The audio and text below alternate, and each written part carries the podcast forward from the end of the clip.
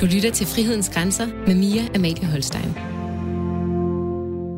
Når jeg tænker tilbage på min barndom, så tænker jeg tit på en øh, helt særlig fornemmelse af frihed. Jeg voksede op i en tryg forstad, og øh, jeg synes, jeg var ret heldig, fordi jeg nåede at vokse op lige der, før mobiltelefonen kom. Der var reelt, øh, når jeg havde fri fra skole og frem til middagstid, ingen der rigtig vidste, hvor jeg var. Det var øh, måske ikke så spændende. Altså i virkeligheden tror jeg, jeg var ret forudsigelig, fordi jeg besøgte jo enten den bedste veninde, eller gik en tur med hunden i skoven. Men jeg husker en helt særlig følelse af frihed. Det var som om, jeg var kastet ud i den. Den frihed, den synes jeg, vi øh, ikke kender så meget længere. Tit så bruger vi for eksempel på vores øh, telefoner find venner, eller vi deler vores lokationer i Messenger, eller vi øh, ringer og spørger vores nære, hvor, hvor langt er du, og hvornår kommer du ind hjem igen.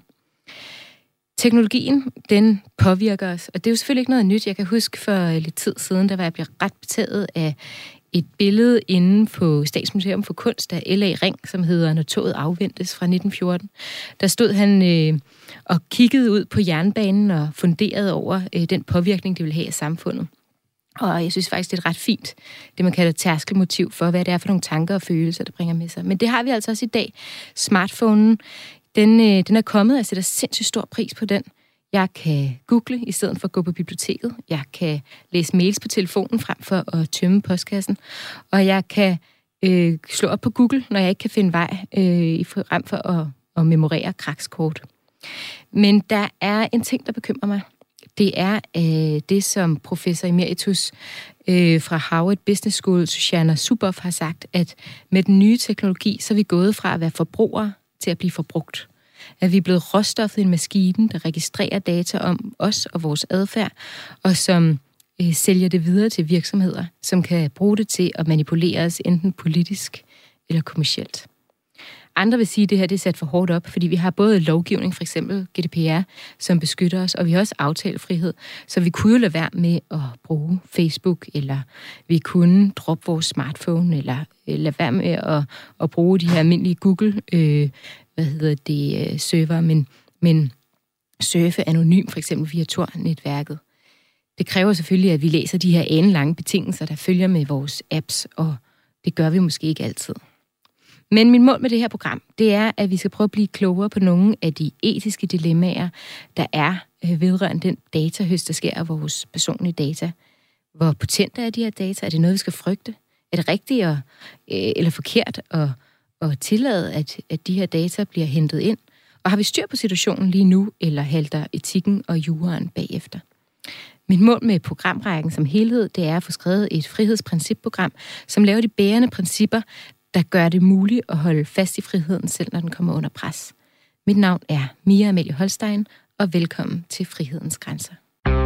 Du lytter til Radio 4. Og med mig i dag, der har jeg tre paneldeltagere. Det første, det er dig, Anne-Marie Gertes, som er formand for Etisk Råd, og som netop har udgivet en rapport sammen med resten af rådet omkring sundhedsdata og etik. Og du skal måske også lige nævne, at du også er klinikchef på Rigshospitalets klinisk genetiske klinik og ved en masse om genetik. Velkommen. Tak.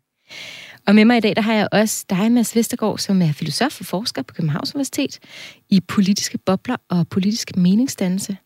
Og så har du lige skrevet en bog om digital totalitarisme, som blandt andet handler om det her øh, sociale kreditsystem, man er ved at indføre i Kina, men altså også den mere mørke side af den digitale revolution.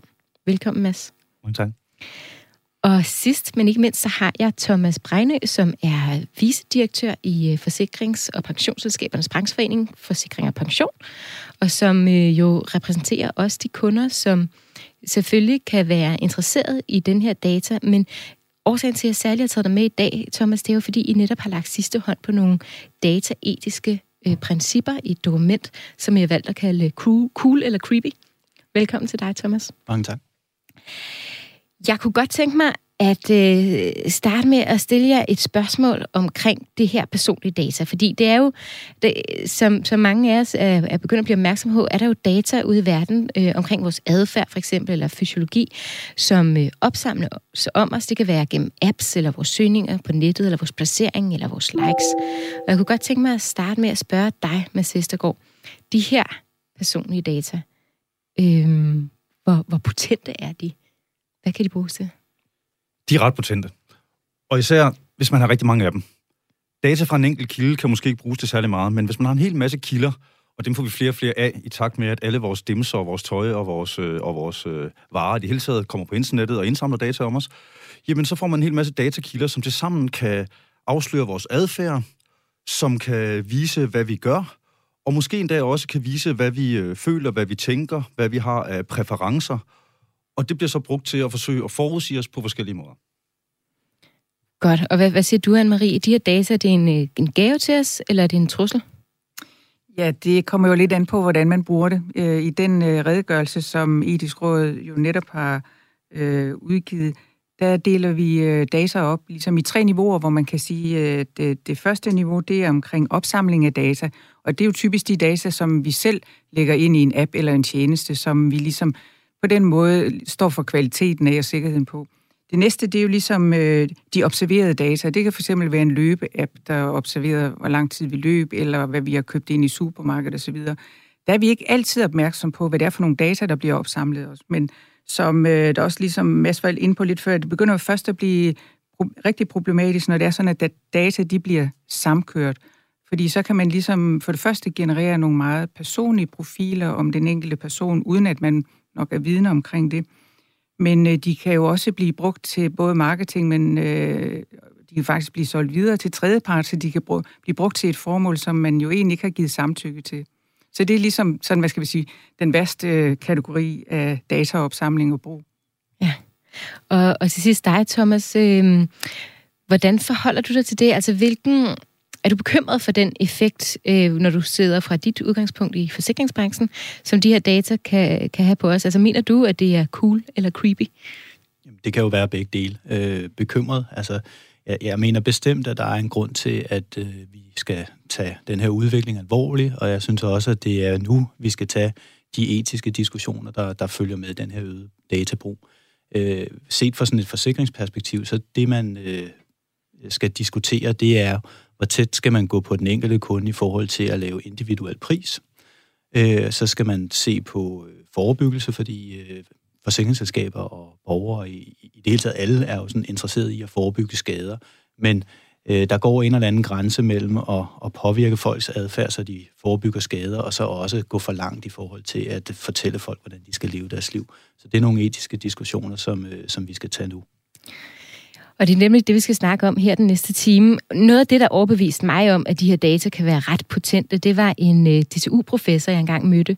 Og han øh, viste mig et videnskabeligt studie, som konkluderede, at man ved hjælp af teledata med 93% sikkerhed kan afgøre, hvor en person vil befinde sig om en time. Det synes jeg i hvert fald er ret vildt, øh, og bestemt mere creepy end cool. Men måske er det øh, omvendt også sagt, fordi de fleste af os er ret forudsigelige i alt, hvad vi gør. Øhm, men netop det her med dataopsamlingen, om det er noget, vi skal frygte, det er det, vi skal tale om som det næste. Du lytter til Frihedens Grænser med Mia Amalie Holstein. Hvis vi ser på det i lidt historisk perspektiv, så var Google jo nogle af de første til at opsamle de her store mængder af adfærdsdata. Og de har i stor stil øh, høstet den, altså i den forstand, at Google i dag ved både, hvilke apps du har på din telefon, hvilke informationer, der er knyttet til dem. De kender også hele din søgehistorik, selvom du troede, du havde slettet den. Og de ved, hvor du befinder dig, selvom øh, din telefon ligger i lommen. Bare den her placeringshistorik er slået til. Øh, siden er der jo en hel del øh, andre virksomheder, der er kommet til. Det kan fx være Amazon eller Facebook. Og mange gange er den information, der indsamles om os, tror jeg er ganske givet til vores fordel. Altså virksomhederne, de bruger de her produkter til at for, øh, de her data til at, at forbedre de produkter, de sælger til os. Øh, og måske endda også altså, gøre dem øh, personlige, hvilket jo tit kan være en fordel. Men man kan selvfølgelig også frygte det modsatte, altså der er en risiko for, at data bliver, bliver brugt imod os. Og hvordan skal vi forholde os til det? Altså er dataopsamling noget, vi skal frygte, eller vil det være en, en stor overreaktion? Anne-Marie Gertes etisk råd, der har I lige lavet en stor rapport om, øh, om emnet.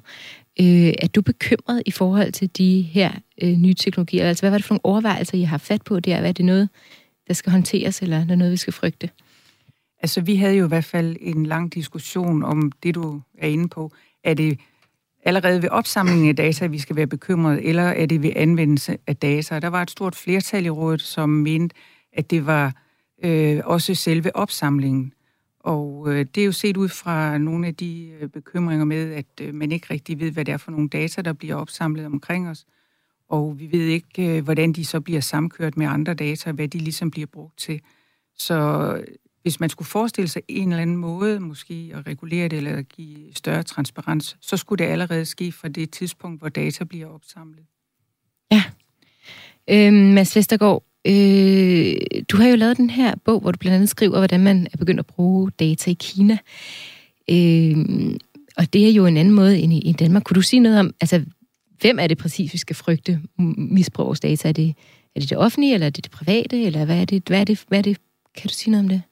Det er både de offentlige myndigheder, det er de store private virksomheder, og så er det ikke mindst samarbejder mellem private virksomheder og myndigheder, hvor det er sådan, der bliver delt data på kryds og tværs.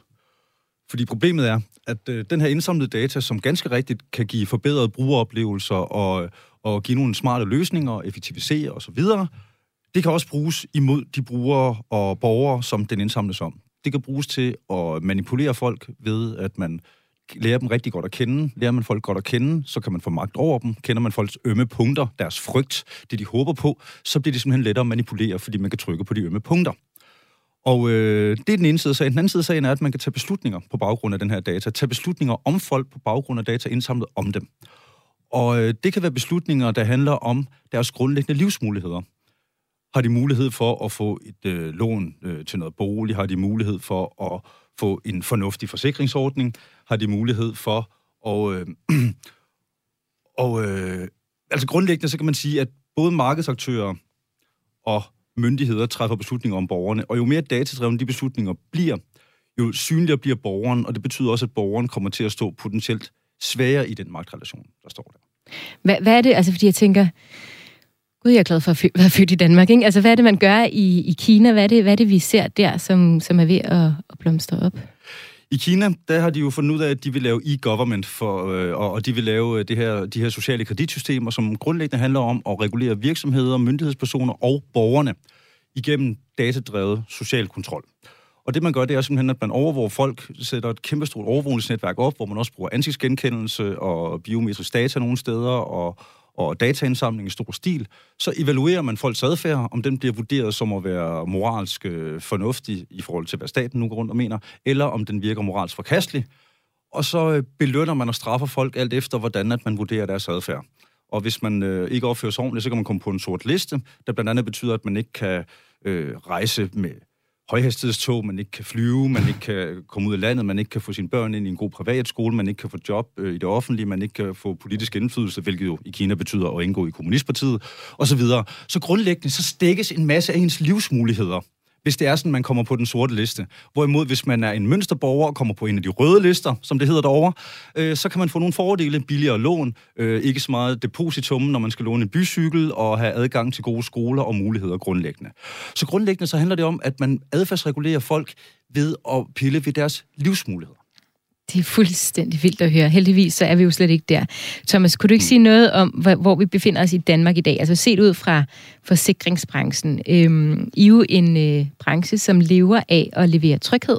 Men, men kan man være tryg øh, hos jer om, at min personlige data, for eksempel fra apps og alle mulige andre ting, øh, fra sådan nogle generelle indsamlinger, ikke ender i jeres hænder? Jeg, jeg synes, det er jo lidt trist, at vi springer de, direkte fra, fra diktaturet i Kina til den danske forsikringsbranche, når vi taler om brug af data.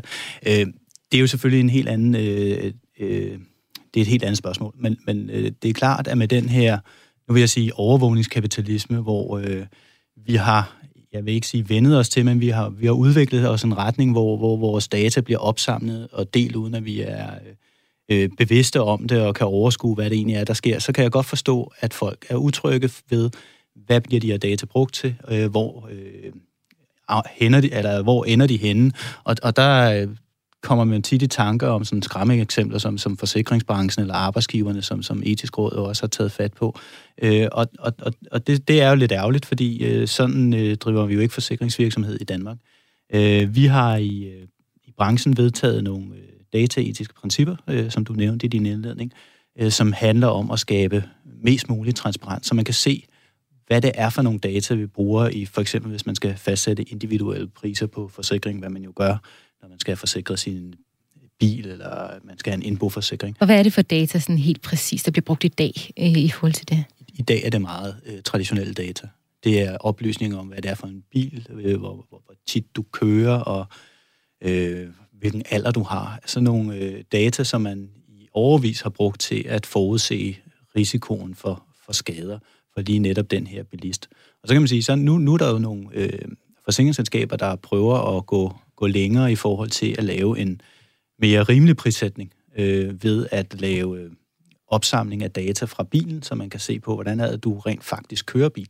Så selvom du er en ung mand, som traditionelt bliver betragtet som sådan en højrisikobilist, så kan du ved at øh, have sådan en, en dims i din bil og opsamle kørselsdata, så kan du vise, at du faktisk kører forsigtigt. Og på den måde kan man have en mere øh, rimelig prissætning. Det, det er sådan nogenlunde så langt, man er, man er kommet i Danmark i dag. Altså, så det er fordi, der var en ting, jeg faldt over i jeres øhm, øh, retningslinjer her, hvor I skriver, at øh, den øgede mængde datapunkter, der findes om mig, kan bruges øh, til mere effektivt at fastsætte risikoen ved at forsikre mig og mine ting og give en mere præcis pris. Kunne det blive sådan, forestiller du dig, at det kunne blive et krav for forsikringsselskabet, at jeg for eksempel altid har en, øh, en ting i min bil, der kan øh, vurdere, hvordan jeg er, eller et eller andet app på min telefon, sådan, så man kan fine-tune præmien? Er det, hænge, kunne det være fremtiden i det? Eller hvad tror du, vi kigger ind i, i forhold til de tekniske muligheder, der kommer ind og spiller ind i branchen? Jeg, jeg tror, vi kommer til at se en øh, differentiering, som vi også har i dag, hvor man skiller lidt mellem, om man forsikrer sine ting, eller man forsikrer sit helbred og sin person. Og i Danmark, der har man overvejende kollektive ordninger, når man forsikrer helbred og pension. Altså det vil sige, at man i en eller anden gruppe, det kan være folk på en arbejdsplads, det kan være folk i samme fagforening, øh, forsikrer sig kollektivt, så man ikke skal gå så tæt på den enkeltes individuelle helbred. Øh, sådan, sådan nogle modeller har vi i dag, og det tror jeg sådan set også, vi vil fortsætte med i fremtiden. På tingsforsikring, altså biler, indboer hus og sådan noget, der, der har man jo altid brugt nogle data til at differentiere. Altså, vi har ikke den samme pris på vores indboforsikring, vi har ikke den samme pris på vores bilforsikring.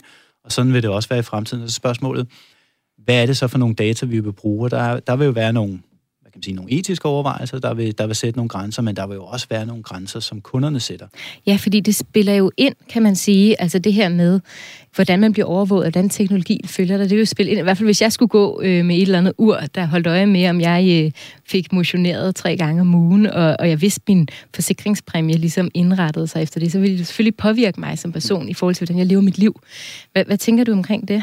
Jeg tror, at det er lige netop de der overvejelser og de der, hvad kan man sige, øh, betænkeligheder, du selv har. Dem vil du jo også bruge som, øh, eller opleve som forsikringskunde. Så jeg tror simpelthen, at, øh, at øh, kunderne vil, vil sætte nogle grænser. De vil sige, jamen altså, om jeg kan spare 200 kroner om året på min, øh, på min forsikring, det er ikke så vigtigt for mig, hvis det kræver, at jeg skal overvåge sig forsikringsselskabet. Så tror jeg simpelthen ikke, at, øh, at kunderne vil være med på. Øhm, jeg tænker i hvert fald, at det på en eller anden måde, øh, den her slags kontrol, jamen det, det kan mange mennesker i hvert fald godt føle som en, et pres ind i deres hverdag, hvis det skulle komme helt derud på et tidspunkt. Øhm, Mads, øh, hvad tænker du om den her udvikling? Altså det, på en eller anden måde, så ser vi i hvert fald et... Øh, Øh, hvad skal man sige, pres på, at der kommer... Altså, det, i hvert fald, nej, lad mig omformulere det. De nye teknologier, det åbner jo nogle muligheder for forsikringsselskaberne, og det kan jo være helt klart i min fordel, hvis det er, at jeg nu kan øh, vise, selvom øh, jeg ikke øh, har haft bil så længe, at jeg faktisk kører rigtig godt. Men det kan jo også på en anden vej. Hvad tænker du om den her udvikling om personfølsom data, der kan, eller meget personlige data, der kan nærme sig en, en industri som forsikringsbranchen? For det første, at det er godt, at vi bor i Danmark, hvor det er sådan, at vi har et ret reguleret marked, som altså sætter nogle helt klare grænser for, hvad man kan tillade sig, hvor man ikke kan tillade sig, og der heldigvis også gør, at sammenligningen mellem Danmark og den danske forsikringsbranche og Kina selvfølgelig, og heldigvis er absurd. Og det skal jo det jo heldigvis gerne blive ved med at være. Mm. Øh, og der er det jo bare afgørende, at, at hvis det er sådan, at der bliver indsamlet en hel masse data om borgerne, øh, eller forbrugerne og forsikringstagerne, som bliver brugt til at fastsætte deres præmier, så kan det altså have nogle, nogle, nogle konsekvenser for nogle grundlæggende værdier. Øh, man, man individualiserer jo allerede nogle forsikringspriser, men hvis det er sådan, at man personligt personaliserer priser i endnu højere grad og laver sådan en total dis- prisdiskrimination individualiseret, jamen så kan det jo være med til at umuliggøre det øh, at blive, blive forsikret for, for nogle af de folk, som øh, er nederst i skalaen. Og så kan det altså komme til at ramme nogle øh, udsatte grupper relativt hårdt. Fordi at så er det lige pludselig de folk, som rent faktisk måske er nogle høje risikoindivider, som lige pludselig har mulighed, eller ikke har mulighed for at blive forsikret til ordentlige vilkår. Og så kan man sige, så øh, står de endnu dårlige og har øh, for, for på den konto dårligere livsmuligheder. Øh, men, men Mads, det bliver også, jeg tænker også nogle gange på det der med, at vi er sådan et, øh, et tillidssamfund, ikke?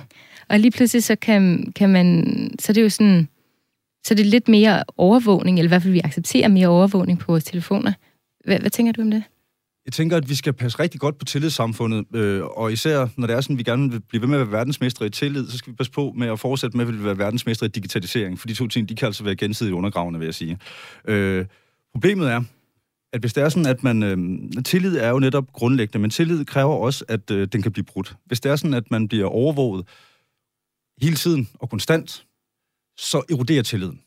Og noget af det, jeg synes er dybt problematisk, når man ser på udviklingen i Danmark, med hvordan man bruger øh, de digitale teknologier. Og her tænker jeg sådan set øh, ikke mindst på jobcentret og på myndighedernes interesse i de her data.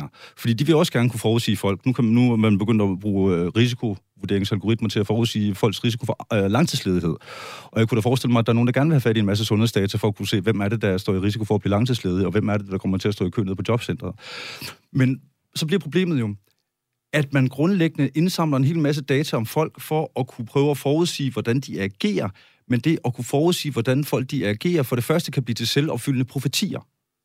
Ja. At man allerede sætter folk i en dårligere situation, fordi de bliver kategoriseret som nogen, der har en højere risiko, kan gøre, at de rent faktisk får en højere risiko. Hvis folk de skal betale mere øh, for et eller andet lån. Ja, og lige... Ja. Ja, og så lige til, til, sidst her, øhm, fordi tiden løber, vi skal jo nå en masse ting. Men altså, øh, Anne-Marie, øh, hvad hedder det, øh, skal lige have dig ind her, fordi sundhedsdata øh, brugt i, i forsikringsselskaber, hvad, hvad tænker du omkring det? Jamen, øh, jeg tænker meget øh, på linje med Mads med, at det kan give en ulighed i samfundet, hvis det er sådan, at man bruger massive data til at individualisere både pension eller ansættelse og noget andet, og at det jo med stor risiko vil ramme øh, dem, der er svage stillet, som Mads øh, har gjort red for. Men man kunne også vende den rundt og sige, at det kunne jo også skabe en anden ulighed, fordi dem, der så kunne få lavet nogle gode profiler, det kunne jo være, at de så faktisk slet ikke havde lyst til at tegne en forsikring, øh, fordi hvad ville de få ud af det? Så den går ligesom begge veje, så man kan sige igen, øh, ja, det danske, den danske model har heldigvis tradition for meget kollektive løsninger, men vi kan jo godt mærke, at der er et pres om ikke andet så fra udlandet til, at det bliver mere og mere datadrevet og individualiseret. Ja. Øhm, jeg vil er, det ikke sådan, er, er, er ideen med forsikring egentlig ikke, at man tager en masse risiko individuelt, og så samler man det i en pøl, og så deles man ligesom om det? Ja, Thomas. Jo, jo, det er det. Øh, men, men man betaler jo stadigvæk for sin risiko, fordi ellers så sker der dem, det, at dem, der har en lav risiko, øh, de, har, de, de, de, de oplever, at øh, de betaler for meget for deres øh, forsikring, og, og så vælger de enten forsikring fra, eller så finder de for eksempel et udenlandsforsikringsselskab, øh, som prisdifferentierer. Øh, så derfor bliver der nødt til at være en, en rimelighed også for, de, også for lavrisikokunderne, fordi ellers så fravælger de produktet. Og man kan se det, altså lad os lige holde sundhedsforsikringerne ude, og forsikringer liv og helbred, men for eksempel bilforsikring. Altså hvis du virkelig kører pænt, og du kører i en, i en billig bil, hvor skaderne ikke koster så meget, og du ikke kører så tit, og du øh, ja, i øvrigt opfører dig ordentligt, så vil du ikke, for, så vil du ikke øh, finde dig i at betale det samme i, i bilforsikring, som øh, en, der øh, altså ikke kører på samme øh, ansvarlige måde. Og så vælger du øh, forsikringen fra, og det vil så betyde, at hvis du så får en skade, jamen, så er du ikke forsikret. Så det er ret, en ret trist udvikling, så man bliver nødt til at lave en eller anden form for prisdifferentiering. Du lytter til Frihedens Grænser med Mia Amalie Holstein. Jeg synes, vi skal prøve at øh, bevæge sig lidt, os lidt videre, fordi vi har faktisk talt med et helt øh, konkret øh, virksomhed i London, som hedder Healthy Health. Og det, de gør, øh, det er jo selvfølgelig, øh, at de går ind og, og tilbyder nye kunder i forsikringsselskabet at slippe for det her med at skulle komme med lægeerklæringer, eller komme med øh, udfylde de her lange spørgeskemaer. I stedet for, så kan man bare dele sine øh, apps, og så øh, og informationen, der ligger derpå, og så kan man lynhurtigt, ud fra en konkret risikovurdering, få et tilbud. Og de siger, at de på baggrund af ens profil og øh, en database, de har, kan sige ud fra 800 medicinske tilstande, hvad man kan være disponeret for. Øhm, samtidig så bruger, øh, så bruger de den her data til at sælge til forsikringsselskaberne, som kan sætte, øh, sætte deres øh, ydelser rigtigt, og han siger, det er ring win-win. Lad mig lige spille det første klip for jer. So right now, the minimum data we need is just steps information. Now, steps information, most basic standard iPhones or, or, or Samsung phones or Huawei phones, and any, any smartphone which was built in the last few years has the capability of just measuring steps, and most of them measure it by default. Uh, and actually, steps give you give you a very good overview of the average person's activity levels. Um, so that's the minimum need. Um, other data that is currently available and also on, on, a larger scale is stuff like wearable data. So again, that really varies from which wearable you have. If you have a very basic Fitbit, it might only, um, you know, it might only uh, measure your, your, your heart rate on top of that. But then if you have, uh, you know, the latest Apple Watch, or you might have a, a very um, advanced Garmin, and then that's currently the data that we have. But then we bet that in the future, more and more of these variables that might only currently be available in a kind of a medical um, setting will become digitized. So a very good example is, let's say, blood sugar values, where you wouldn't find any variable at the in the market at the moment which can actually uh, precisely, uh, you know, quantify a, a person's blood sugar level. So I think to make a long story short, I think in the future we'll see much more of these devices become um, really commercialized and be able to be, be sold to the public. Det han siger det her, det er jo altså, at øhm, allerede i dag, så kan de samle information ind fra ens iPhone eller Samsung. Øhm, de kan jo faktisk bruge hvilken som helst smartphone, øh, som de kan samle de her statistikker ind fra. De kan også bruge ens øh, variables, wearables, det kan være ens Fitbit, hvor de kan måle øh, hjerterytme, og så kan, de, øh, kan man samle information fra Apple Watchet eller en fra ens avancerede Garmin-udstyr. Han tror på, at det vil blive endnu flere muligheder i fremtiden, hvor man måske også kan måle blodsukker og bestemme, altså bestemme sukkerniveauet i blodet. Og han tror på, at der fremover vil åbne sig en endnu større marked op her med mange flere devices, som kan indsamle informationer. Men dem, dem mener han så skal bruges i forhold til prissætningen af forsikringsydelsen, og det er lige næste klip, jeg vil spille for jer. So right now we only do it at the point of, of underwriting uh, because that's the immediate problem that we solve right now.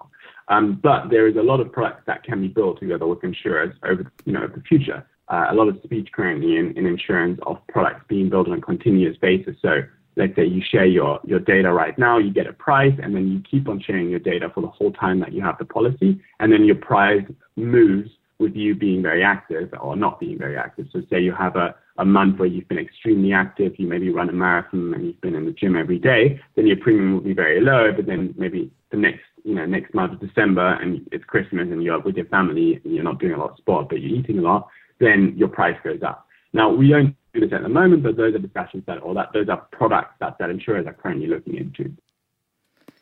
Og det han siger lige nu, det er, at øh, som det er lige nu i den øh, forretning, han har gang i, jamen så måler de bare, hvordan ens øh, værdier ser ud på det tidspunkt, hvor man indgår en aftale med forsikringsselskabet. Men håber på at se en mulighed i fremtiden om, at ens pris på forsikringen for eksempel kan variere afhængig af, om man er aktiv eller ej øh, fra, fra dag til dag.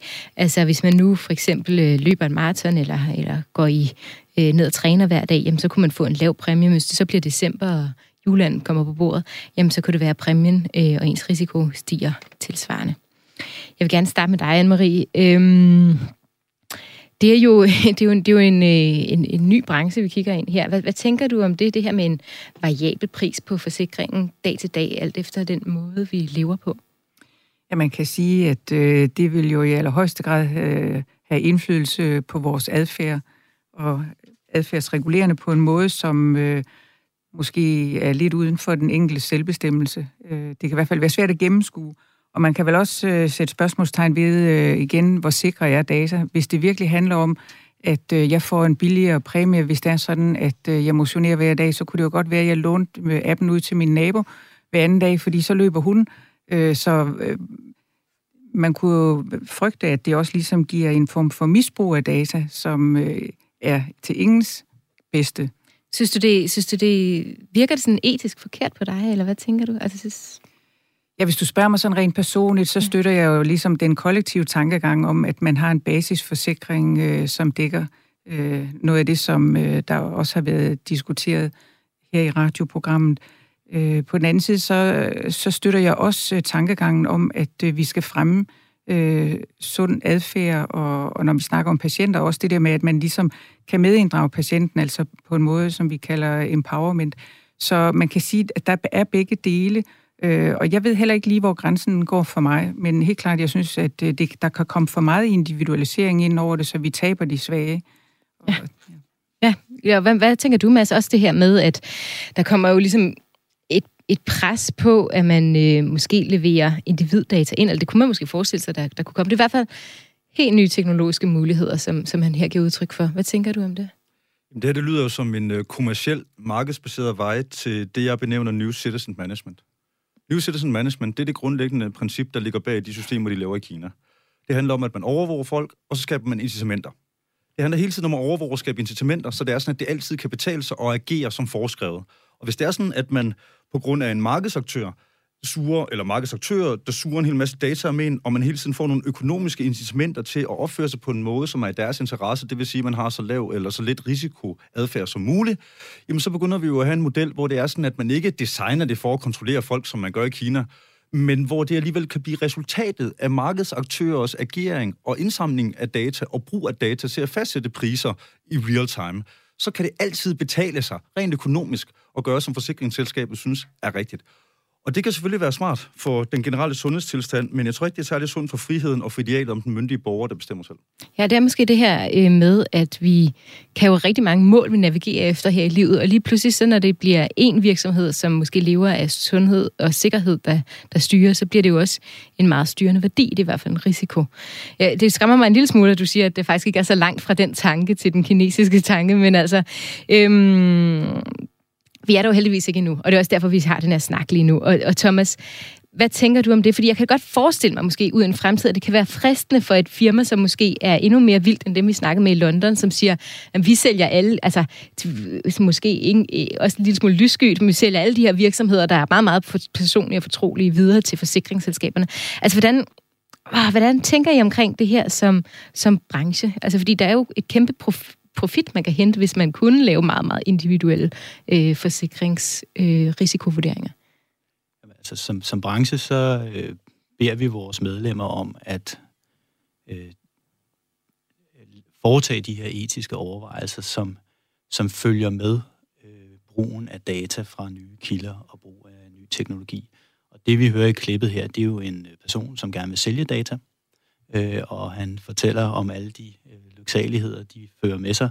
Øh, dem, der så eventuelt skulle købe dataerne, altså i form af et forsikringsselskab, skal jo gøre sig nogle overvejelser. Den første, det er jo lidt det her, som øh, Anne-Marie er inde på. Altså, vil vi forsikre helbred øh, individuelt baseret, eller vil vi gøre det kollektivt? Og der har vi jo en, en, en bund af kollektive ordninger.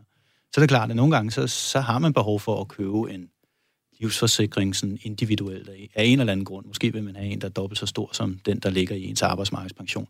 Og så bliver man nødt til, i forhold til forsikringsselskabet, at vise noget om sit helbred. Altså, hvordan ser mit helbred ud lige nu? Og det vil man jo typisk gøre med en lægeerklæring. Og det er det, han så sådan siger, det kan vi jo komme udenom, fordi det, det er så besværligt. Øh, der er sådan et eller andet element af convenience her, ved at du bliver overvåget på den her måde. Øh, og det, man så skal til at overveje som forsikringsselskab, det er jo, øh, altså, hvad bliver de her data ellers brugt til? Bliver de solgt til nogle andre? Øh, vil vi gerne udsætte vores kunder for, at de får opsamlet data, som måske havner et helt andet sted og bliver brugt til at påvirke deres adfærd på en anden måde?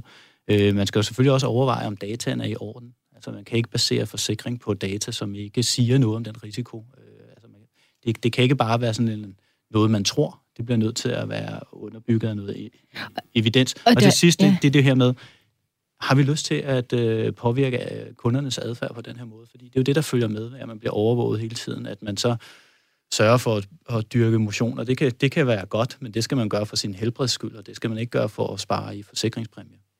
Og der er vel også et, et eller andet ry og rygte, ikke? Altså hvis, hvis, øh, hvis vi borgere bliver opmærksom på, at forsikringsselskaberne øh, på den måde øh, hiver informationer ud på os osv., så, så, så, så kan det jo godt være, at der er ret mange, der i hvert fald prøver at finde et forsikringsselskab, som ikke, ikke gør det, ikke? fordi de føler sig forstyrret, for kontrolleret, tænker du ikke? det, Thomas? Det kan man sagtens forestille sig.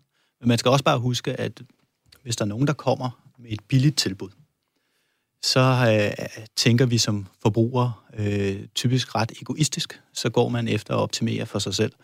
Og hvis man skal lave en solidarisk ordning, så er det jo vigtigt, at der er en gruppe, der er solidarisk med også de svage i den her gruppe. Og det har vi heldigvis en tradition for i Danmark. Men jeg synes, det er vigtigt, at man også i tale sætter det som et personligt ansvar, at man ikke skal... Øh, altså, hvis man gerne vil, vil, vil hjælpe de svage, så bliver man nødt til at give, give afkald på noget selv. Altså, jeg kan ikke lade være med at tænke, øh, at, at det, som altså nu startede vi med at snakke med, om, hvor potent er de her data. Altså det, som det gør, det er, at det på, på sin vis øh, kan kile sig ind mellem os og vores vurdering af fremtiden, eller få os til at gøre noget. Det kan gå ind i det der mellemrum og ligesom påvirke vores øh, selvbestemmelse, vores autonomi osv. Hvad, hvad, hvad tænker du, hvordan vil du beskrive det, det præcis gør, det her data, som er så forskelligt fra, øh, hvad alle mulige andre gør? Viden er magt. Og derfor så har man en masse viden om folks adfærd, som man kan hente ud igennem data, så kan man få magt over dem. Og det foregår på forskellige måder. Det foregår på forskellige, med forskellige metoder, så at sige. Nu nævner jeg det her begreb New Citizen Management som en, som en kombination af overvågning og skabelse af incitamenter, hvor det selvfølgelig skal siges, at det, at det er meget, meget kraftigere incitamenter, der bliver skabt i Kina, og det er en meget, meget mere omfattende overvågning. Men selve magtteknikken, hvor det er sådan, at man ser på, hvad folk de gør, og så belønner man dem og straffer dem alt efter, om man synes, at de gør det okay. Øh, det er det der, det grundlæggende i modellen. Men når vi kigger på den individuelle frihed og autonomien som sådan, så er der faktisk et, et, et, et grad, en, en grad, så at sige, øh, der er mørkere end det.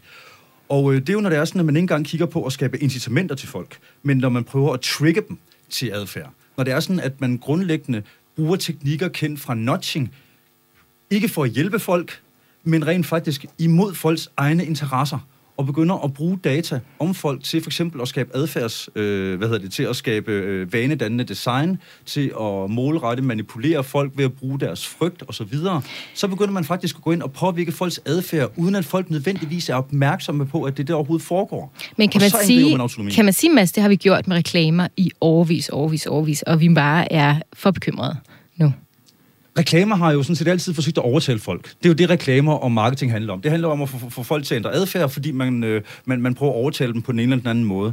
Det, der bliver problemet, det er, hvis det er sådan, at de her reklamefolk, som har som mål at overtale, de begynder at kende til ens meget, meget intime detaljer, og kende til ens adfærd, og kende til ens ømme punkter, så får de lige pludselig nogle meget, meget mægtige værktøjer i hænderne. Hvis det er sådan, at jeg kender din værste frygt, og begynder at bruge den imod dig, præcis på det tidspunkt, hvor du er allermest frygtsom, med et løfte om, at jeg kan gøre alt godt, hvis du lige køber det her mirakelpulver, eller hvad det nu kunne være, så begynder det at gå fra overtagelse til at være direkte følelsesmanipulation. Og det er dybt problematisk. Ja, du får mig tit til at tænke på, når, når, når jeg læser din bog, eller når vi snakker om det her, det her med den øh, italienske fyrsterådgiver og magtfilosof Machiavelli, som jo anbefalede at holde befolkningen i konstant frygt. Men man kunne sige, hvis han havde skrevet den her håndbog i dag, og ikke i 1500-tallet, så kunne det jo være, at han havde sagt noget i retning af, at øh, du behøver ikke være frygtet, du kan bare adfærdsmodificere din befolkning, og så kan du også være elsket samtidig. Hvad siger du, Marie? Jamen, man kan sige, at øh, det, der ligesom er udfordringen, det er, at vi går fra, for eksempel nu nævnte du reklamer før, de øh, påvirker os jo sådan gennemsnitsagtigt, og vores øh, forsikring, som også er øh, mere kollektiv, det er også en gennemsnitsagtigt. Men når vi har de her meget øh, potente data og de her personprofiler, så bliver de jo meget mere målrettet. Det tror jeg, du er fuldstændig ret i. Du lytter til Frihedens Grænser med Mia Amalie Holstein. Øhm, jeg får også tit fornemmelsen øh, af, at vores etik og jura ligesom halter efter den teknologiske udvikling. Øhm, vi har i hvert fald lige oprettet et dataetisk råd, og det er jo ikke fordi, at det digitale gennembrud kom i går. Og vi har jo så selvfølgelig også lige fået øh, implementeret den her GDPR-lovgivning for nyligt, men, men jeg, kan ikke, jeg kunne godt tænke mig at høre jer det her med, altså skal vi tage det lidt roligt og vente til det kommer, eller er det noget, vi skal forholde os til nu? Thomas, øhm, du er jurist. Hvordan ser du på det? Altså det her, føler du også, at, at juraen i etikken, er det måske også derfor, I er gået ud og lavet det her øh, hvad hedder det, e-, etiske principper inde hos jer? Altså føler du, at det halter efter teknologien? Altså, jeg tror, det, det er helt naturligt, at juraen kommer efter problemerne opstår. Altså man, man, man lovgiver jo baseret på nogle problemer, man, øh, man oplever og kender.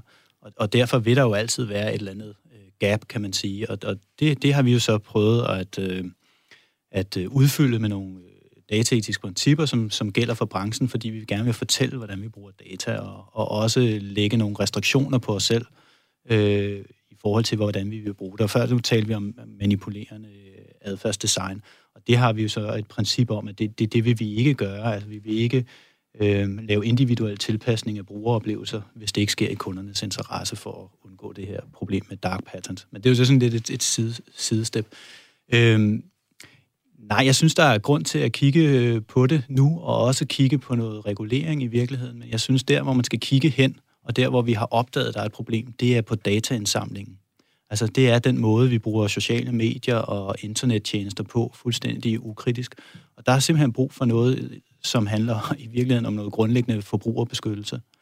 Øh, ligesom vi øh, har øh, regulering af, hvad der må være i fødevarer, og hvordan mærkningerne skal være, så, så er det også der, vi skal hen. Vi kan ikke overlade det til, til lange aftaledokumenter længere. Ja, lige præcis, fordi det er jo øh, ret, altså ret få af os, der prøver at kæmpe os igennem de der lange readme-files og betingelser, der ligger. Hvad, hvad, når du siger, at det er på dataindsamling, hvad, har du også et bud på, hvad er det, vi skal gøre, eller hvad tænker du, hvad er det, der skal, skal fikses der i forhold til dataindsamlingen? Altså, jeg synes, øh, uh, GDPR er jo et, et, et, et godt... Uh, altså et godt sæt regler, kan man sige, men det er jo et, et sæt regler, der beskytter den meget bevidste og oplyste forbruger. Fordi det giver nogle individuelle rettigheder, som man skal være noget, altså gøre noget af en indsats for at bruge til noget fornuftigt. Øh, jeg, jeg tænker faktisk noget mærkningsordning. Nu har erhvervsministeren i gang sat et arbejde om en dataetisk datasikkerhedsmærkning, og jeg håber altså, det munder ud i et mærke, hvor man tydeligt kan se, om den opsamling af data, der sker i en internettjeneste, om det bliver øh, brugt som en handelsvare, eller om det bare er brugt til, til at få, hvad kan man sige, øh, appen til at fungere. Det, den tydelighed vil jeg gerne kunne se som forbruger.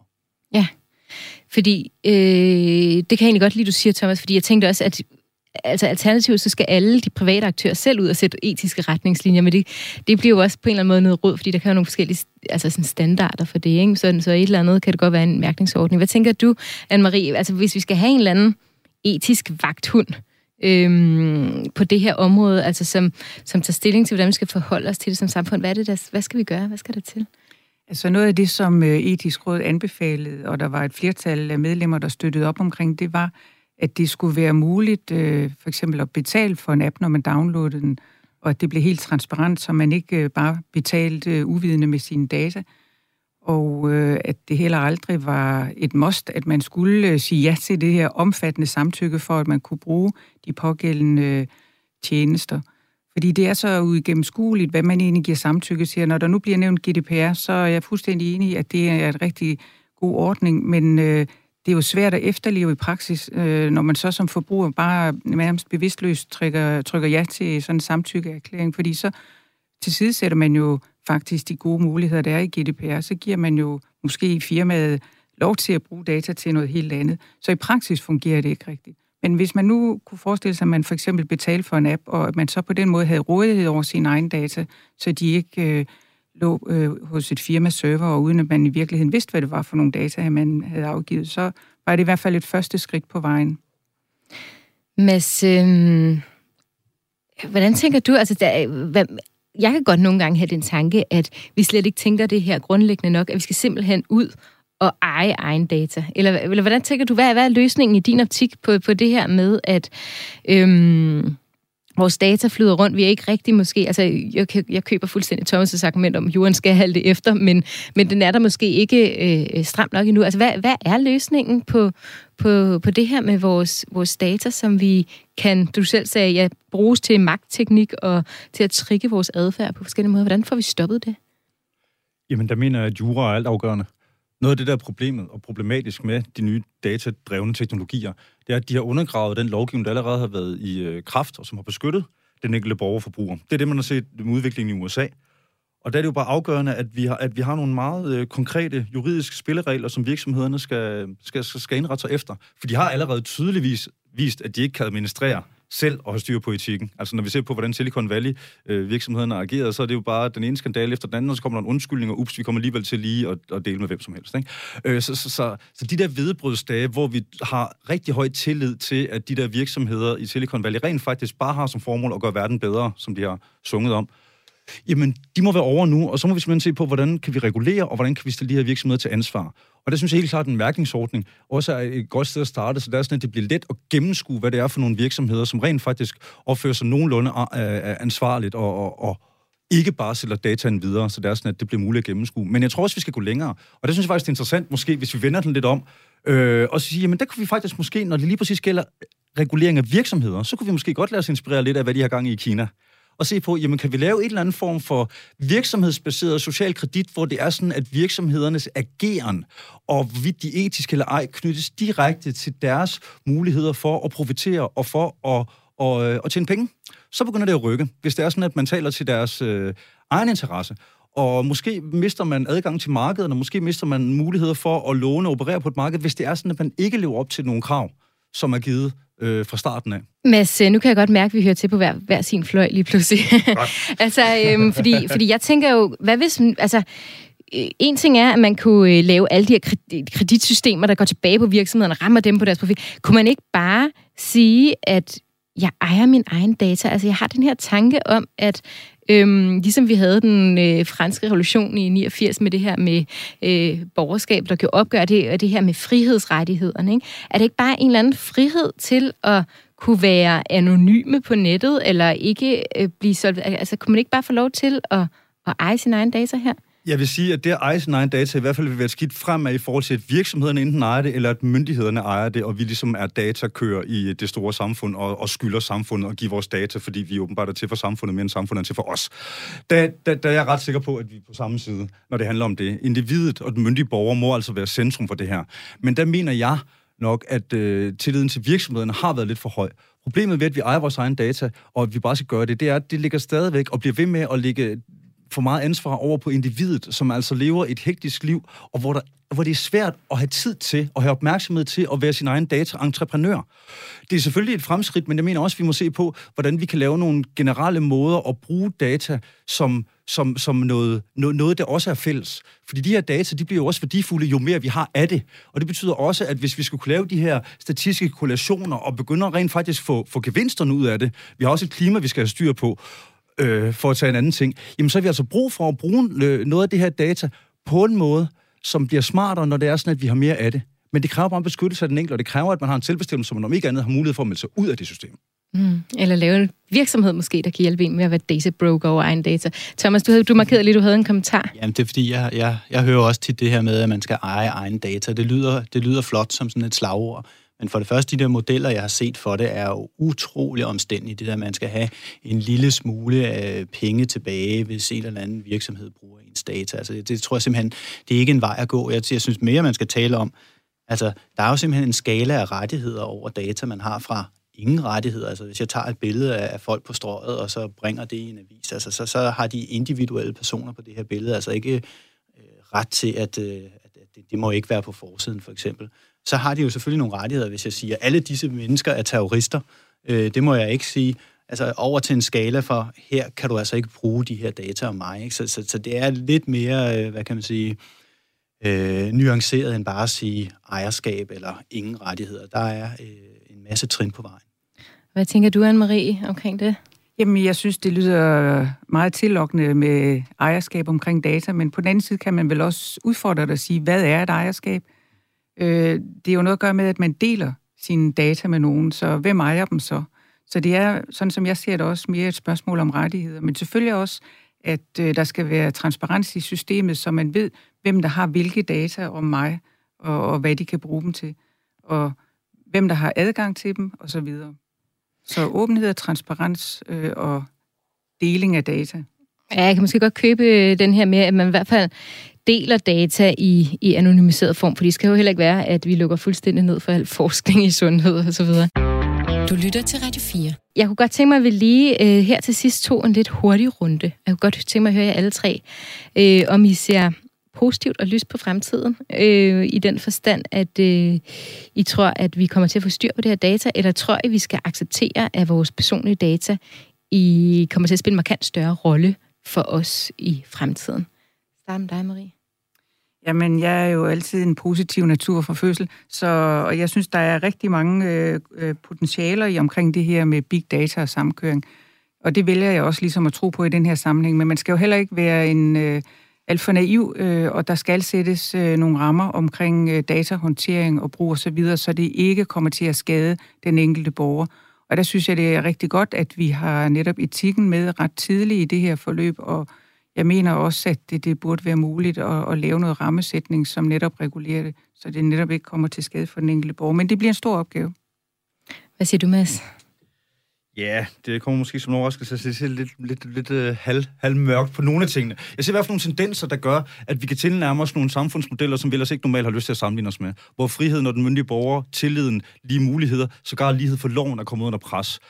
Men heldigvis så er det jo ikke teknologien, øh, der, der, af, der afgør, hvor vores samfund vil os hen. Det er også, det er også borgere. Men jeg vil sige, at der er virkelig grund til, at der bliver råbt vagt i gevær, og at der bliver stoppet op på det hastværk, der også har drevet digitaliseringen i Danmark, hvis det er sådan, at vi i fremtiden også skal have et samfund, hvor den myndige borger står stærkt over for virksomheder og myndigheder. Og Thomas? Jamen, øh, altså, hvis, hvis data er viden, så, så kan man godt have ja-hatten på at sige, jamen så, så får vi noget mere viden, og det kan bruges fornuftigt, og det er godt. Det kan bruges til forebyggelse af, af sygdomme, det kan bruges i alle mulige fornuftige sammenhænge. Jeg synes da også, at der er en, et, en brug, eller der er behov for at stoppe op, og så reagere på den her massive dataindsamling, som, øh, som øh, hvad hedder det, internettet har udviklet sig til. Og så tror jeg også, man skal skelne mellem, altså som borger i Danmark er jeg ikke overvældende bekymret, men jeg vil sige, at hvis jeg boede i et totalitært samfund, så er der øh, fantastiske nye muligheder for, øh, for diktatorer til at styre deres befolkninger, og det er bestemt skidt. Og på den, on that note, skulle jeg til at sige, øhm, vil jeg gerne øh, slutte af. Altså grundlæggende, så hænger jeg fast i den her tanke om, at om det ikke strider med en eller anden grundlovssikret ret til privatliv, øh, den her data, som, som bliver øh, suget fra os, og vi delvis også selv nogle gange giver. Altså, øh, jeg tror på, at vi skal, vi skal om ikke eje vores egen data, men så i hvert fald kunne... Øh, øh, styre øh, rettighederne over dem i højere grad, end vi kan i dag. Vi bryster os jo i Danmark, som, som Mads var inde på tidligere, det her med at være verdensmestre i offentlig digitalisering. Jeg kunne godt tænke mig, at vi var verdensmestre i digital privatliv. Øhm, jeg tænker nogle gange på, på det, som John Locke sagde øh, i 1600-tallet, hvor han sagde, man ejer sin egen person og retten til sit arbejde, og så stoppede han ligesom der. Men jeg tror også, han kunne have set rimelig langt frem, så havde han også sagt, at vi skulle eje vores øh, rettighederne øh, over vores data på, på nettet. Øhm, hvis man hvis man kører det her ned til mit øh, frihedsprincipprogram, jamen så øh, før programmet, så var jeg rimelig, øh, stod rimelig fast på, at det er vigtigt, at teknologien ikke som i Kina bruges af regeringer, som, som øh, kan bruge det til at påvirke os politisk, men heller ikke af virksomheder, så får sådan en ubetinget råderet over data. Og jeg er meget, meget fast på, at borgerne, jamen de skal selv være rettighedsbærende entiteter, de entiteter, de skal selv eje den her data. Men jeg tror, jeg er blevet modificeret lidt i løbet af programmet på, at, at det er i hvert fald noget med at kunne styre rettighederne om, hvem der har brug for dem, og kunne dele dem, og, og det kan godt blive en ret stor opgave, hvis man skal være øh, alene databroker for, for alle ens personlige data. Øh, men i hvert fald, at så måske, øh, at der kunne laves nogle, nogle tekniske muligheder, der gør det muligt, at man i anonymiseret form kan, kan lade ens data gå videre, så det også kan bruges øh, til vores allesammens fælles bedste. Øhm, jeg ved i hvert fald, at der er professorer i øjeblikket, der sidder og arbejder på modeller og prøver at lave øh, måder, hvor man kan gøre det her på. Men altså, så mit første punkt i frihedsprincipprogrammet bliver, at vi skal prøve at beskytte øh, hvad hedder det, vores data mod misbrug, og det skal politikerne gøre både fra offentlige og private institutioner. Og vi skal have øh, nedsat en Øh, et arbejde, der fokuserer på, hvordan vi, om ikke andet, altså kan sikre egenskab over egen data, eller i hvert fald, at vi har større styr på, hvor de her data forsvinder hen. Jeg synes også, at jeg er blevet øh, en helt del klogere på en række ting i løbet af debatten. Thomas gjorde mig lidt rolig, da han sagde, at det er helt naturligt, den her jura halter efter teknologien. Det skal ikke bekymre os, øh, fordi det vil den selvfølgelig altid gøre, men øh, og både Thomas og Anne-Marie var inde at sige, at der er muligheder, vi allerede nu også kan tage fat på, mens vi arbejder videre. Du var inde og foreslå en mærkningsordning, Thomas og Anne-Marie. Du foreslog, øh, hvad hedder det, at det her med, at man skal betale for sine apps, ikke med sine data, men med redde penge, og så med løftet om, at det ikke bliver opsamlet.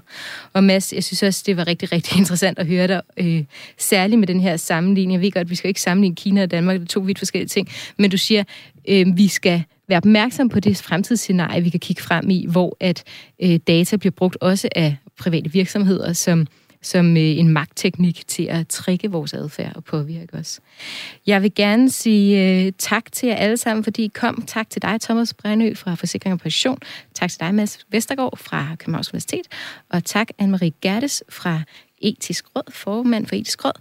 Tak fordi I delte tankerne med mig, og tak til alle lytterne, fordi I lyttede med. Øh, hvis der er noget, vi har overset, I har kommentarer, hvis vi har overset noget til frihedsprincipprogrammet, hvis... Øhm, i bare gerne vil give et forslag til, hvad vi skal tage op en anden gang, så skriv til os på frihed radio4.dk. Frihedens grænser er slut for i dag. Det var Jeppe Ritz Husted, som stod for tilrettelæggelsen. Mit navn er Mia Amalie Holstein. På genhør.